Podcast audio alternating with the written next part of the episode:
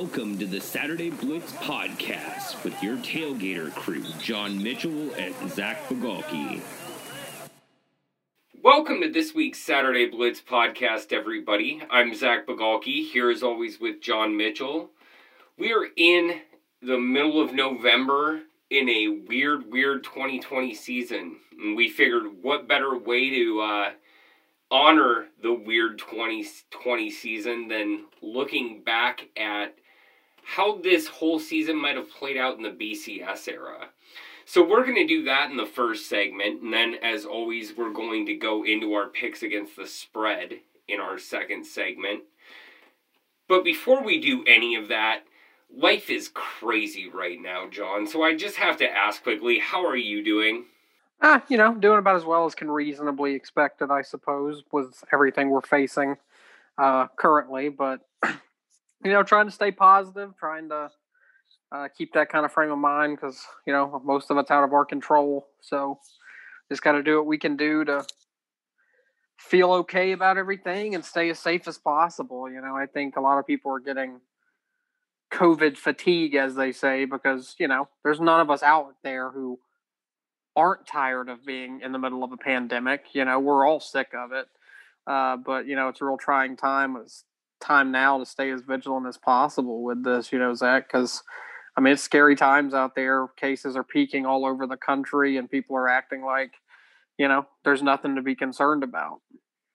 Oh, exactly. I mean, you just watched the end of that Clemson Notre Dame game. And certainly in any college football season, you'd normally think that's exactly what you'd expect storming the field, just going crazy. That's college football. And, you know, I'm going to I, I think it might be live at Saturday Blitz by the time this podcast goes live, but you know, I'm writing about just do we even get to the end of a season? We're starting to see more prominent games canceled. You know, Wisconsin had to cancel two in a row. We're starting to see SEC games get canceled with no hope of being able to reschedule those as well with everything that's had to be postponed already you know, things are kind of stacking up against the wall at this point, and it really does require a level of vigilance that, you know, you'd hope that this, you know, broader community of college football fans would be able to find for one another at least, you know, if nothing else, to make sure that we get to have college football. But we were saying this back in March is that you know coaches and prominent figures should be coming out and saying this and you know it took way too long and, and here we are now so let's think back to a time when you know the only pandemic that people were having to deal with was you know the computer viruses of the bowl championship series and before we go into what this year might have looked like, you know, with the formula that was in place throughout that 16 year period. I just want to throw a couple questions at you first, John. First of all, why do you think people were so opposed to the BCS? Do you think it was the formula itself? And honestly, I mean, the formula changed over times, but after, you know, 05, it pretty much stayed steady for the last eight years. You could predict it out before they actually released it. Do you think it was the fact that computers were included? Do you think it's just the fact that two only two teams played for the title? Why why do you think, you know, why do you think books were published like Death to the BCS by Dan Wetzel and other, you know, just diatribes put out there online and into, you know, the radio sphere and everything else? Yeah, I mean, I think it was a combination of several factors. I think we've learned, particularly in recent times, that people just don't care for math. You know, they don't care to um, listen to what um, math might say, in a sense, if if you will.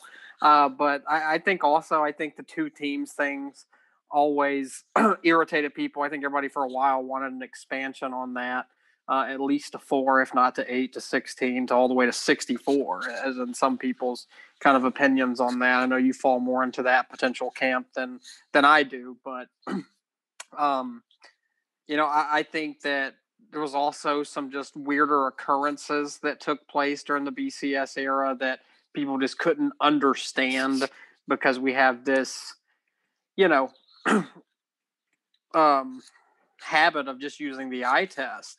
And the eye test will tell you, particularly if you've got a head to head matchup, well, obviously this team deserves to be ahead of this team. That doesn't always mean that because, you know, what the computers are able to do. And, you know, you and I both follow Bill Connelly from ESPN quite a bit and his SP+ rankings and stuff like that. The computer rips away any natural biases that you could potentially have. You know, no matter as, um, as bipartisan as we try to be when it comes to to college football, it's hard not to let your own personal biases of, of what you've seen play into your opinions. And I mean that's just a natural human function. Everybody um, everybody does it. So what the computers do is rip that away. You know, there's no well, I'm I saw this team dominate this team with my own eyes. I, I know that they're better or whatever. It rips all that away. And I think people just really didn't understand it for the most part, Zach. I don't think it made a lot of sense to people. This was kind of, you know, right before analytics in all across sports really took off. You know, we had seen sabermetrics in baseball with Moneyball with the Oakland Athletics, but not a lot of people had really gone headfirst into that. You know, if you go back and read stuff from 10 years ago about college football, you'd see very few advanced stats being used by most national writers in that regard. So I, I think that it was prior to a time that people wouldn't understand it or, or just didn't see it as much, I guess. So it wouldn't surprise me, honestly, with how analytics have kind of started to dominate every sport from the professional level to the collegiate level. Uh, and I'm sure in some cases, even the high school level, maybe in some of the bigger Texas high schools and stuff, you got to figure. Um, I wouldn't be surprised if eventually we go back to some sort of model like the BCS to then select the top four teams. Because I know you're going to talk about what this BCS standings would look like. And honestly, it's hard to find fault when you you sent it to me um, earlier in the week, and it was kind of hard to look at that and find any fault in that ranking system because it all made a lot of sense, even comparatively to what you would think eye test wise. Yeah, certainly. You know, and I think that's what we saw, we've seen even throughout the first six years of the college football playoff. If you were to put something together like this and have that selecting the teams, you know, the four teams that went in rather than two, you really wouldn't get different results. You might see, you know, a two and a three seed flipped, I think, once or twice. But other than that, you don't you, know the same four teams make it in and you pretty much get the same matchups as well. So you know on one hand you could say the college football playoff selection committee is getting it right. You could say you know why don't we at least have this system that's transparent that's obviously spitting out the same thing in the end? It, there's a lot of different ways you could look at it but you know, the other big question I want to ask before we get into this season itself is now that we are essentially seven seasons removed from the last BCS championship game, have your feelings changed at all since then about the BCS, either positive or negative? Yeah, honestly, I feel better about the BCS than I probably ever have. And I was never um, an advocate against the BCS too harshly. I mean, we had our plenty of conversations about tweaks and stuff like that that could be made to the system to make it a little better. Um, but no, I, I'd be all for some kind of system like that to take place again instead of a committee or maybe a committee oversees that, but they stick with the data and, and take what it gives them at the end of the day. So, you know, and I think there were some oddities with the BCS systems, or at least things that people um, didn't like. You know, obviously, a lot of people point to 2011 Alabama and LSU getting the rematch for the national championship game because the computers came out with Alabama as being a better team than Oklahoma State. Um, but I think it really, honestly, Zach, to me, the first thing that comes to mind is the 2003 season, where uh, LSU and Oklahoma played for the national title in 2003, and everybody you know, LSU beats Oklahoma, USC wins the Rose Bowl, I believe it was, I'm sure. And, you know, there's a split national title that season. And I believe that's the same year Oklahoma lost um, in the Big 12 championship game. Is that correct? And still made the national title game against LSU, if I remember right, losing to Kansas State or something like that. I know they had a very late loss and survived it. I think you might be right about that. It's obviously, you know, the you know distance of time, but I'm pretty sure that that is right. Let's look it up quick because I'm really curious about that. I I'm I'm pretty sure that was the one that Oklahoma lost. Uh, yeah, thirty five seven. It was Oklahoma. Well, and we've seen that several times. I mean, a similar thing happened with Nebraska getting in against Miami a couple of years earlier when Colorado beat them in the Big 12 championship game, but both Colorado and Oregon got relegated to the Fiesta Bowl. So it's you know, I think some of those matchups, and, and I think honestly, we look at a lot of those matchups, and that was in the early years when that formula seemed to be getting tweaked every year. Um, you know, once you get past 05, you have those last, you know, seven years where team, and I think part of this that as well as that back half, those last seven, eight years, you also had more opportunities for BCS busters. Uh, you know, Oklahoma kind of cracks, or Oklahoma, excuse me. You know, you had Utah crack the nut there in, in 2004 when they went to the Fiesta Bowl and just absolutely throttled and overmatched Big East champion Pitt team. But then you know, after that and the antitrust stuff and everything that goes to Congress, you have more lenient rules come out where it, goes from being a top six thing for non AQ teams to a top 12 situation. And I think, you know, honestly, if you wed what you have now with the group of five, having opportunities, and as we'll see in a second, you know, group of five and otherwise non power five teams could have real opportunities in a BCS style system. But if you at least, you know, you put in the top group of five champion get, or, you know, the top ranked group of five champion gets into automatically one of the, you know, New Year's Six Bowls still, I think it, it works out otherwise. It, I, I just like something transparent. I think that's why I've always been so fascinated with the BCS. That's why I'm writing a book that's essentially about the BCS and, and looking at how small schools navigated that system.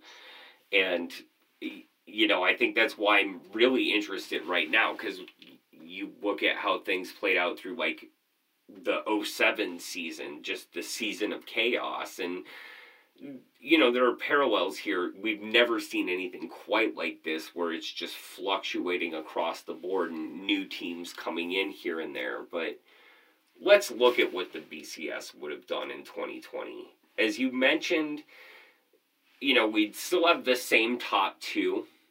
If, if it was a two team system, Alabama and Notre Dame would be playing each other in a two team BCS system, just like they're matched up in both of the human polls. And if you had a four team system, you'd still have Alabama playing Clemson, you'd have Notre Dame playing Ohio State. Nothing there would change. So, you know, in general, I think you're right. If, if we were to have this in place right now, people would have few arguments. Yeah, and I mean, I think it's fairer even to group of five teams, or at least, you know, the non power five schools um, then you would really think that it would be, or people, even the human polls might give them. So, you know, Cincinnati and BYU are both, uh, you might have it pulled up, but in the top 10, I know five and six or six and seven or something like that um, in this. Um, and that, you know, really passes the smell test too for anybody who's actually watched those two teams play this year. Yeah, exactly. You know, and I, am glad you went there because it's it's definitely something I wanted to talk about. And before we get any deeper, I have to make the caveat. Obviously, we can't completely replicate the old BCS system. Uh, the Harris poll no longer is in operation, but essentially, we're using the AP Top 25 as a replacement there.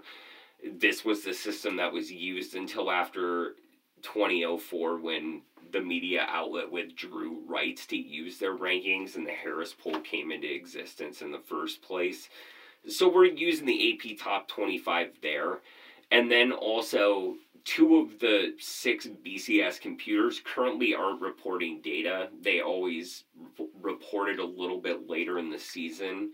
So we're going with uh, just the four that are, because the way the BCS used to work is they drop your top and low computer score anyway, so only four computers were cal- would calculate. We're just using all four right now, so it's not completely accurate by those BCS standards, but it's the closest you can get this time of year. That said, the you know Cincinnati is five right now. BYU is number six, and it really comes down to the fact that the computers are high on both of those teams. Uh, and you know the BCS would have them ahead of both Florida and Texas A&M, who I've jumped ahead of them in both human polls. So I especially want to go into the computers for a moment, and I want to look specifically at the Colley matrix. Wes Colley has been putting this out. You know, he was one of the original BCS computers, if I'm not mistaken, or his formula was. Um, but this computer, since it came online as an official BCS computer, has also been recognized itself as an official NCAA selector. So we talk about that mythical national championship and who can claim what, but this was the computer that put UCF number one in 2017. That's the whole reason the Knights were able to claim their national championship, because it's officially recognized by the NCAA that computer currently has Cincinnati number one and BYU number two right behind them. And if you look down that list, that computer has been really favorable toward a lot of different uh, non Power Five teams. Coastal Carolina is at number four, Marshall is at number five. Uh, Alabama is at number three in that one, but you know they've been really kind to non Power Five teams. Louisiana's at six. Uh, so yeah, that's been really beneficial to them. Obviously, the whole thing about having these different computers is basically the programmer, the you know statistician, the economist, whatever you know one of these guys puts together the algorithm itself. They put together how it's going to calculate and then they let the thing calculate. So, you know, when we say that, you know, subjectivity is baked out of the system, let's not go that far because it all comes down to what decisions and, and what stats and what other things that programmer decides to privilege. The whole reason you have six computers and you drop the highest and lowest score is that you kind of, you know, you level out those biases. And so, you know, keeping that in mind, a Cincinnati and a BYU would probably fall a bit. But, eh, you know, the lowest ranking that Cincinnati has is number 17 in Kenneth Massey's computer. And Ohio State is ranked 17th in the Colley Matrix. So that would be one that would be dropped off of both of theirs still ranked really high in the rest of them. You know, Cincinnati also has a top five in the Billingsley rankings, and you know, likewise, BYU is you know a top six team in both the Sagarin and the Billingsley. So all of these teams would have a real chance to play their way in, especially because you have to consider you know, Notre Dame and Clemson, one of those two teams is going to beat up on one another again. And if Notre Dame were to win a second time, Clemson certainly wouldn't get a nod to as a two-loss team, given what else is out there.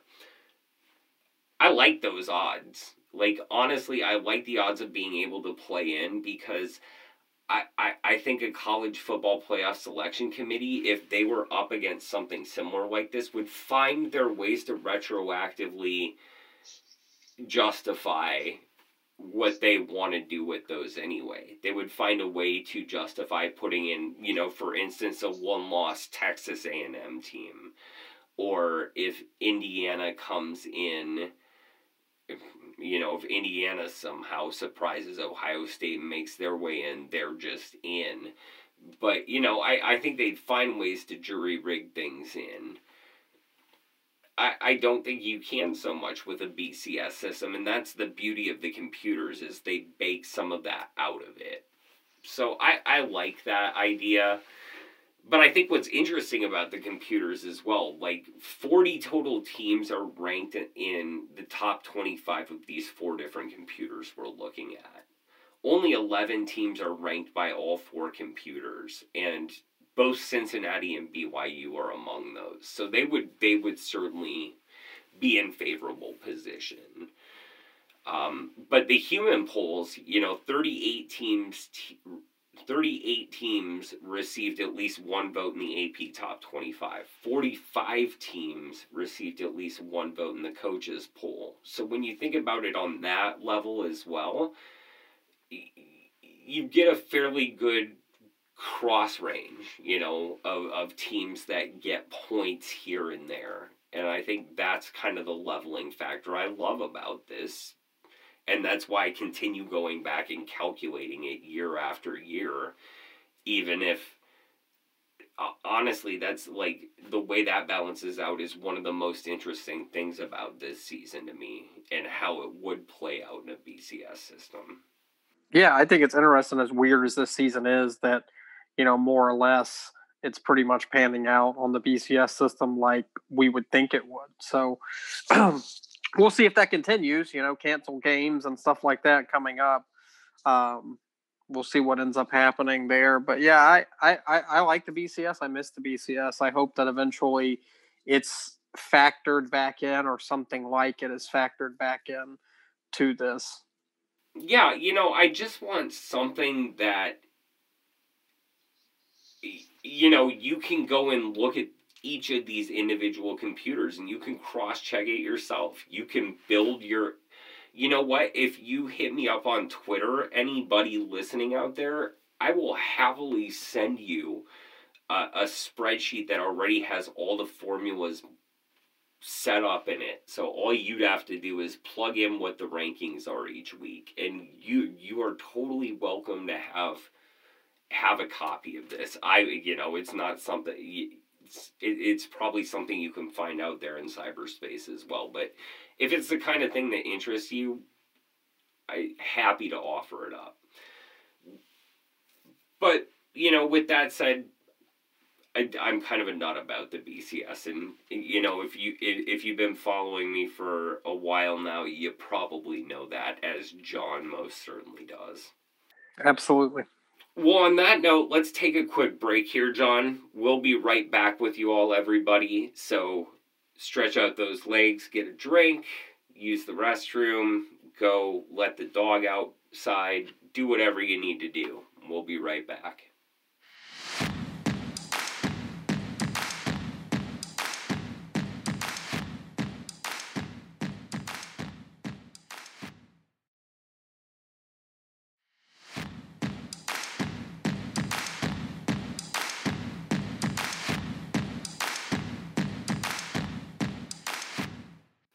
Welcome back from the break to the Saturday Blitz podcast, everybody. We just finished up giving our eulogy to the BCS system, if you will, looking at how it might, you know, have set up the 2020 system and this home stretch here as we're coming in and who it might have offered opportunities to.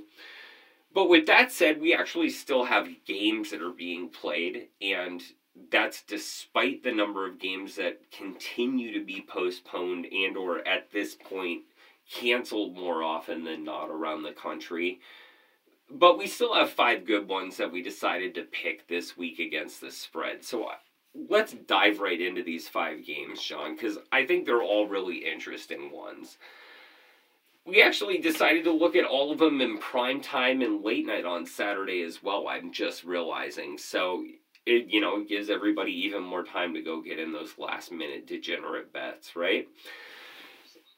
It, it, it's what we do.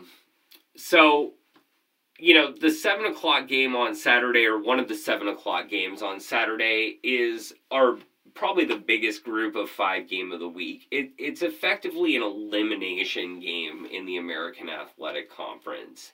We have SMU at seven and one going, you know, over to Oklahoma, heading north to Tulsa to play the Golden Hurricane, who are currently three and one overall, but 3 and 0 in conference play with you know their only loss coming against an Oklahoma State team that's still kind of leading the pack in the Big 12 at the moment. So, you know, we've got a lot of interesting storylines in this game, but I, I'm just curious how, who do you think has the advantage here, especially because as the lines go, you know, SMU is a two and a half point favorite at the time that we're looking at this. And, you know, you figure a three point home advantage. We're effectively getting a toss up here. So. Yeah, I this is definitely an interesting game between these two programs. And, you know, first off, too, it's pretty weird, I got to say, on the weekend of Alabama LSU that that's not one of our five picks uh, just because it's a like four touchdown spread, which is just remarkable for that rivalry. Even with Alabama having dominated it prior to last year, they were typically pretty close games. So I I find it very odd. I think that's why the slate looks like it does. We were talking about that earlier. It didn't look like that great of a slate. And I think that's a big reason why, because the schedule is kind of built around that game being the game, you know, and and it's not. It's it's one that'll be barely watched and cared about. So, but anyway, back to SMU Tulsa. I just thought that was interesting. We were getting into that. So, um, you know, I, I really like Tulsa in this game. They get whatever home field advantage you can have in 2020. It's not much of one, I know, but still a little bit. I think defensively, Tulsa is really good. Uh, you know, they've got one loss on the season. That was a nine point loss to Oklahoma State in the season opener, where they only gave up 16 points against the Cowboys offense that we've seen can be quite explosive. A lot of talent on that offense.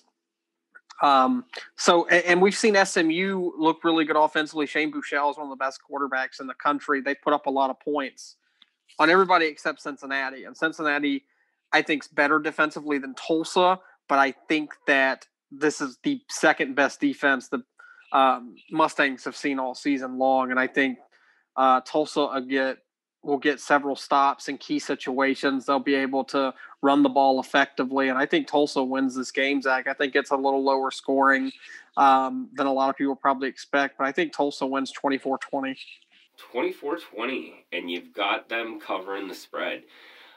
I, I totally have to disagree with you here, John. Not only has Shane Buechele been you know, as dynamic a quarterback as we've seen him play there at SMU last season. He's currently leading the country in total passing yards. He's, you know, top 10 in both yards per game and passing touchdowns.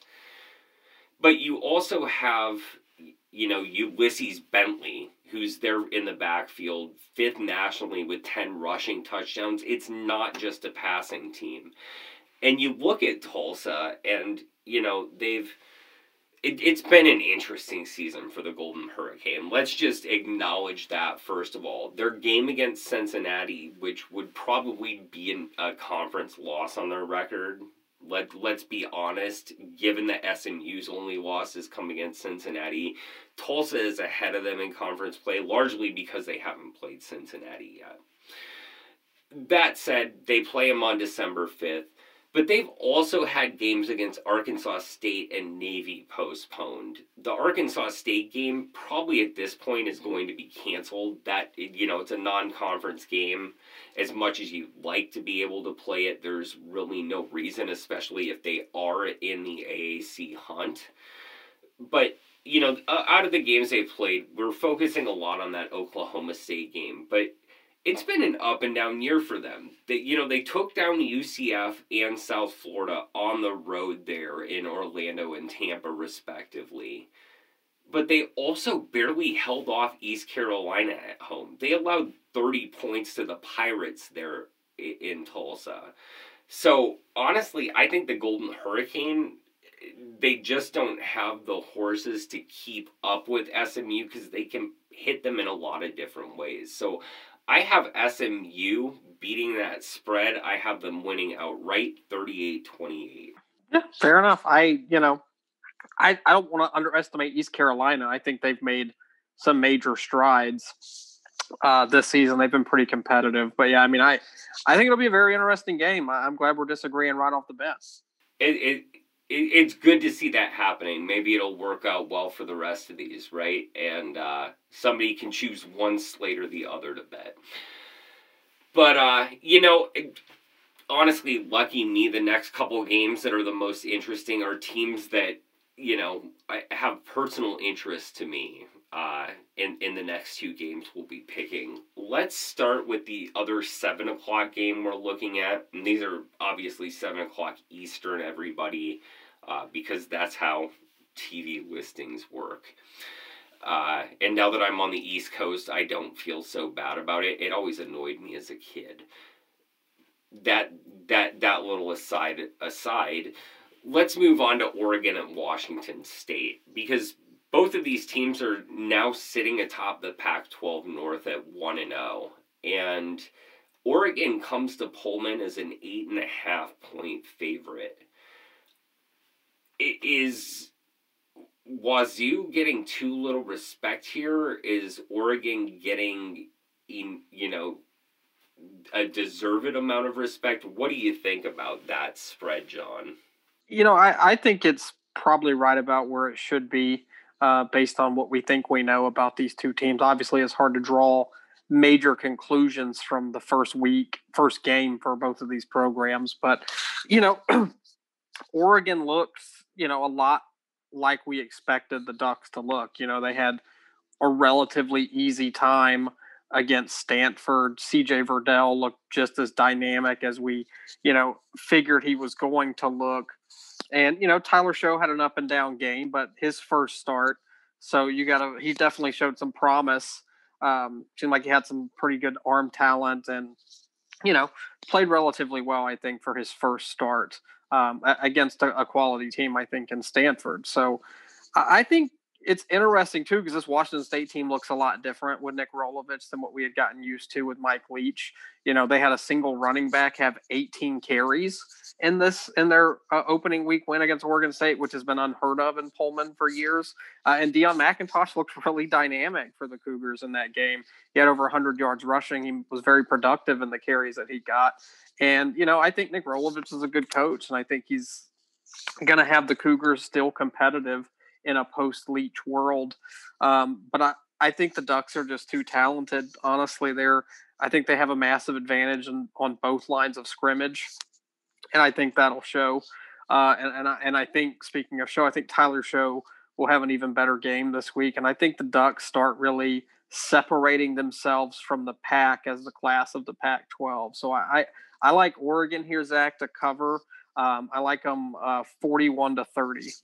I so hope you're right, John, and the skeptic in me thinks you're going to be so, so wrong about this. And, you know, you were right about the Ducks. You know, they had four different, you know, players rush for touchdowns in the win. Verdell looked great. Travis Dye had six carries for 78 yards and a touchdown. Shough when, you know, 17 of 26, 227. He had a touchdown and an interception, but he also ran, you know, 11 times for 85 yards and a score. What has me worried about Oregon is the defense that gave up 413 yards to Stanford. You know, they they really bent but didn't break. They did hold the Cardinal to four field goal attempts, all of which were missed by Jet Toner I think if they hit on those, it, it you know it makes the game in, more interesting at different points in it in a way that it, Oregon can't afford to be that lackadaisical on defense against Washington State, especially because the Cougars have finally discovered a, a running game. They had 229 rushing yards as a team. If Oregon gives up anywhere near that against them, they're going to have a very hard time at least covering that spread. Now that said, Washington State is also a very bend but don't break you know defense. So I think this is going to be a track meet, and I think it's going to end up being way closer than I'd personally be comfortable about. But I think Oregon wins it like 44 42 or 45 42, somewhere right in there. Yeah, I, I think Oregon's defense overall is going to be okay. I think we saw, we've seen across the country defenses early on really struggling to catch up uh, with offenses just because of all the time off that's really come in. And, you know, that might not help matters in the second game of the year for Oregon because they could still be facing those problems. But I think long term, at least defensively, the Ducks are going to end up being one of the better defenses in the country once again. Like I said, I so hope you're right and that I'm wrong with my pick. But either way, we'd have Oregon winning. So but yeah, a 44-42 win is not going to look good right as we're coming toward the college football playoff selection committee announcing their first set of rankings. But let's shift gears to a different team that's always been on my radar, the Wisconsin Badgers. You know, born in Wisconsin, love this team. If you listen to the podcast, you know well enough. But they head to the big house in Ann Arbor as a two and a half point favorite against a Michigan team that's now sitting in free fall at one and two after losses against Michigan State and Indiana. Obviously, we don't know how the ba- you know. Speaking of defenses that have had some time off, the Badgers have you know lost their past two games. Uh, due to COVID 19, those games against Nebraska and Purdue. So we haven't seen them play since their season opening victory against Illinois. And, you know, Michigan has played both those games and they've had that long, hard fall. Do you think it's fair to put, you know, to only have Wisconsin favored by two and a half points in this game? What do you think is going to happen here in at Michigan? You know, I think it a large part of that is whether Graham Mertz is able to play in this game. I don't think, as of least our recording, it's been known for sure if he'll be cleared to play against Michigan. Because I think if Mertz is able to play, based on what we've seen both for Michigan secondary so far this season and what we saw from Mertz in his one start to open the year, I think he would torch the Wolverines. I think he would have a, a huge day passing and I don't think Michigan's offense will be able to keep pace. I think this Wolverines team is bad, Zach. I think it was they were massively overrated after that win over Minnesota, which you know suddenly looks a lot less impressive after we saw what Minnesota's looked like in the games after that. You know, we were expecting the Gophers to be a legit Big Ten contender, and you know, obviously they're not that this year. But neither is Michigan. You know that that loss to Michigan State looks worse and worse after we saw how easily Iowa dispatched the Spartans this past weekend. So I I am going to operate under the assumption that Graham Mertz plays. I'm not sure it matters in terms of who wins this game if he plays or not, because I think the Badgers are just that much better of a football team uh, than them. If Mertz plays, Zach, I see something like 38 to 14 Badgers just running away with it. If he doesn't play, I'd see something more like 24 10 Wisconsin. So either way, I, I think the Badgers cover the spread and won by a couple touchdowns regardless. Yeah, I had this one 31 13 Wisconsin. Uh, if Mertz does play, and I think it's more like a 17 13 game, but I think the defense isn't going to give up more than a touchdown and two field goals against the Wolverines. Uh, you know, they looked great against Illinois, and you know, Michigan, the running game is still a mess. The team is really depending way too much on Joe Milton to be what it, Graham Mertz was in that first game for Wisconsin. You know, they got hyped up because of what he did against Minnesota, but it, it, it's not looking nearly as impressive in retrospect. But either way, I think, you know, at two and a half points, Wisconsin has enough, enough way enough juice to cover that lowest spread.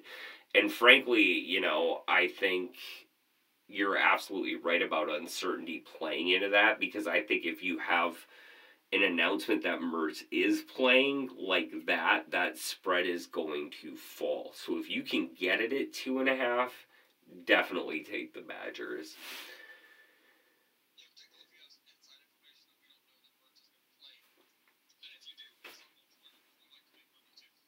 Yeah, that'd be great. Let's move on to another game you might or might not know about out there, everybody. Uh, you know, those inside tips that might be out there. We have another Big Ten game, which is actually technically for the Big Ten West lead, with Wisconsin only having one game under their belt. We have Northwestern at 3 and 0 going to West Lafayette to play Purdue at 2 and 0 in conference. Uh, the Wildcats go on the road as a two and a half point favorite, and they've given up only 12 points per game through their first three wins. Definitely, you know, exactly what you'd expect from a Pat Fitzgerald team that's doing well. Secondary already has eight interceptions in three games, but Purdue's been great at protecting the football this year. They're, you know, top 10 in the FBS in turnovers you know, turnover margin. So, and Aidan O'Connell has obviously looked good as well, you know, throwing for more than 325 yards per game. So, we kind of have strength versus strength going here. And who do you think comes up aces in this one? Yeah, I think this is a really interesting game. I think these are two quality teams. Like you said, Purdue's got a lot of firepower on offense. Aidan O'Connell's looked pretty good. David Bell is just an absurdly talented wide receiver, and then especially if they can get Rondale Moore back for for this game, that just gives them two dynamic options that are as good as any one-two punch in college football this year. So that's going to be a massive challenge for Northwestern's defense. But I think you're seeing the big change for the Wildcats is more competent play at quarterback. And I don't think Peyton Ramsey's been terrific or anything so far this year, but he's been that game manager that they really lacked and the best kind of Pat Fitzgerald Fitzgerald teams have kind of had.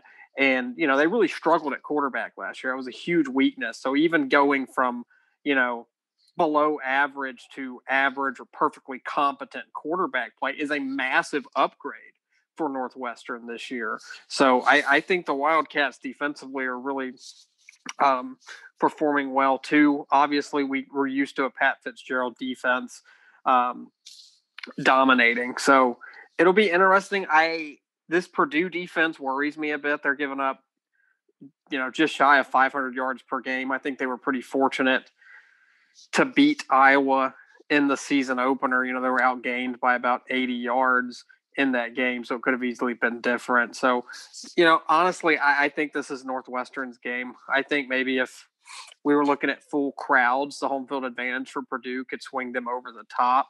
But not having that, I think Northwestern's just a better team this year, Zach. Um, I really do. I think it's a, a relatively close game, but in the at the end of the day, I think Northwestern takes this one, and since the spread's right at a field goal, I'll go a little bit more than a field goal just to not cop out and you know go even on the spread there. So I'll go 24-20 Northwestern. 24-20 i think it's going to be low scoring as well and you know i do think northwestern ultimately prevails for as good as purdue's passing game has been you just have so many threats in that defensive backfield for Northwestern. You know, Brandon Joseph already has three interceptions, and then you have five other guys that have hauled in picks. And, you know, I think Aidan O'Connell, he'll get his yards here and there, but I, I think he's also going to have a couple of costly mistakes. That said, I think, you know, Northwestern is exactly that type of team that wins low scoring games, but I think they come in under the spread. I think they have to bite their nails a bit before getting a late field goal to win 2019. So I think Purdue covers, um, but Northwestern gets that that backdoor victory outright. And there's no coach in the country that appreciates those ugly, low scoring, gritty victories than Pat Fitzgerald, by the way. Like, he would be thrilled to watch that for 60 minutes Saturday. Oh, he'll come away grinning from ear to ear if that's what he gets. And the press conference is going to sound really weird afterward, as it always does. Let's move on to the nightcap game, the Pac 12 after dark on Saturday night. We have Cal finally getting to play their season opener after their original opener against Washington was canceled due to COVID 19. The trip to Tempe is still ostensibly on now to play at Arizona State. The Golden Bears come in as a three and a half point underdog in this game, despite the fact that the Sun Devils have that 0 1 mark after the heartbreaker come from ahead defeat at the Coliseum to USC last weekend. You know, Jayden Daniels was held to only 134 passing yards and a touchdown, held under 50% completion rate against the Trojans. Did rush for 111 yards, but do you think Vegas might be discounting Cal here? Yeah, it's it's so hard to know this year what a team's going to look like coming out for their first game. you know, because we haven't seen them play in so long. But I mean, we were pretty high on Cal in the preseason. I still think this Golden Bears team has a real shot uh, at being really competitive. Arizona State, you know, blowing that lead in the fourth quarter was really difficult for them. But I mean, USC really outplayed Arizona State for most of that game. They finished with, you know, 140, 150 some odd more yards than Arizona State, uh, but had one extra turnover than the Sun Devils. I really worry about how Arizona State's offensive line is able to hold up in this game. It felt like Daniels was only sacked one time, uh, but that I think has a lot more to do with how elusive he is in the pocket and how he's able to scramble. He was harassed that entire game. USC was getting constant pressure. He had very rare occasions where he was able to set his feet uh, and make throws with his shoulder square. So I I worry about how that's going to hold up against what should be a pretty solid Cal defense as well.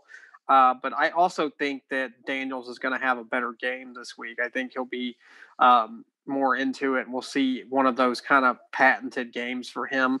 And you know, I think Cal's a better team overall than Arizona State. But just having not seen Cal play yet this year, I'm gonna go with Arizona State, but it'll be one of those where I would hedge. So I'll say Arizona State wins it 23-20. So they win it but don't cover. Well, good thing we end on a very different note because you have uh you know Cal covering that spread. I have them winning outright.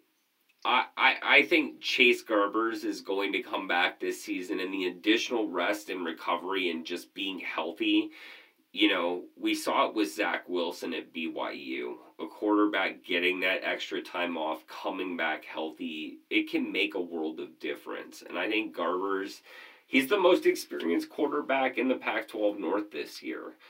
And the Golden Bears return more experience of than any other team in the FBS did on offense. So I, I think they're they have the the ground to make a big, you know, a big splash there. Obviously, the defense lost a, a fair amount on that side of the ball in terms of just the guys who got it done. But, you know, seeing what Arizona State did, I'm less worried about Jayden Daniels than, as you said, I'm worried about the Sun Devils defense. They gave up 556 yards in that loss to USC. And, you know, they're almost lucky that they didn't get blown out by even more against the Trojans. And frankly, I think it, it it's going to be another week where disappointment starts to set in because Cal comes out a 41-38 winner in something that, you know, as you said, I think Daniels does have another you know, solid game return, you know, in kind of his bounce back. I think he throws for four touchdowns against Cal's defense that's still kind of finding its feet under him. But I, I think Garbers just plays even better. it, it's a classic Pac-12 after dark game. Oh man, that would be the most normal thing that's happened all year. So I'm I'm looking forward to that. I hope you're right. Yeah, it just it, it didn't feel right saying something low scoring with that, you know, late night game. You know, maybe it goes like four or five overtimes to get to that three point Cal victory. Yeah, that I it, hope so. From your mouth to the football god's ears. It sounds just about right. Well, with that said, we've made our picks, John. Any last words you want to throw out there to the to the crowd listening? No, you know, I, it'll be interesting, I guess, how many of these games actually get played this weekend because we've already seen so many cancellations and potentially some more. Obviously, we're recording a little bit earlier than Wednesday, so um, you know we've already seen Auburn, Mississippi State, and the SEC get canceled. Alabama, LSU is in jeopardy with LSU's COVID cases. That's possible by Wednesday when you guys are listening to this. There are several games that are canceled, so it gets hard for Zach and I to um, decide on which games to pick because we kind of have to pick and choose and hope we actually get them in because there's been several weeks where we pick games that uh, you know obviously haven't happened yet. So uh, very difficult to figure out Zach which games we're going to pick every week just because you never know what's going to happen in terms of COVID cases. I know. Just in the time I first looked at the list um, for games to pick, you know, another team that's always, you know, been one of my favorites, Wyoming, had their game against Air Force canceled. So it, it's it, it, it's a scary year. It's a weird year. It's a year where, uh, you know, as I write in my, you know, another one of my rants at Saturday Blitz, you know, it's a year where we still wonder 10 weeks in, 11 weeks in, in, in a lot of ways, why the hell are we still doing this? And, you know, I, I think we wouldn't be human if we didn't ask that question. And, you know, for as much, derive joy from watching these games, I get it. You know, please don't be like the fans were in in South Bend last weekend if you happen to be at the stadium and your team comes up with an upset. Please don't do that. I understand the impulse. I get it. But, uh, you know, as John said, we already have a lot of games that have been postponed this season. We have a lot of games that have already been canceled this season. You know, we're coming up in, you know, sort of a, a scheduling crunch where any games that get postponed at this point, they're going to have to make, you know, decisions on which ones get rescheduled and which ones just can't. So let's at least do your part. Be smart about this. Isolate as much as possible. It sucks, but you can still see every one of these games on your television. Um, you know, you can get some pretty great food delivered. You can you know, you can get on your computer and set up a Zoom session and rib on your buddies. You know, I, I, there are ways to get about this, but be smart about this as fans. If we're gonna root for college football, root for college football in its entirety, and especially root for the players that, you know, for whatever the mortality rate might be. And I've been hit by enough people about this on Twitter. It it's not just about mortality. It, it's not just about recovery or death.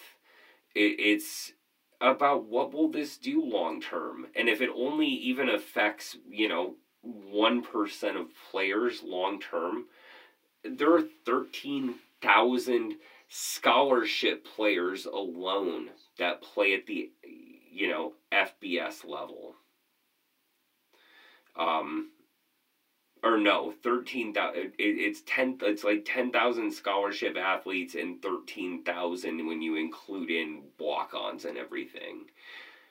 It's a lot of players putting their health at risk, and and, and it, even if it is a one percent thing where somebody contracts the virus and has longer term issues, like you know we've seen some players announce they've had longer term recovery periods than just, you know, the 10 days or even the 21 days of the Big Ten.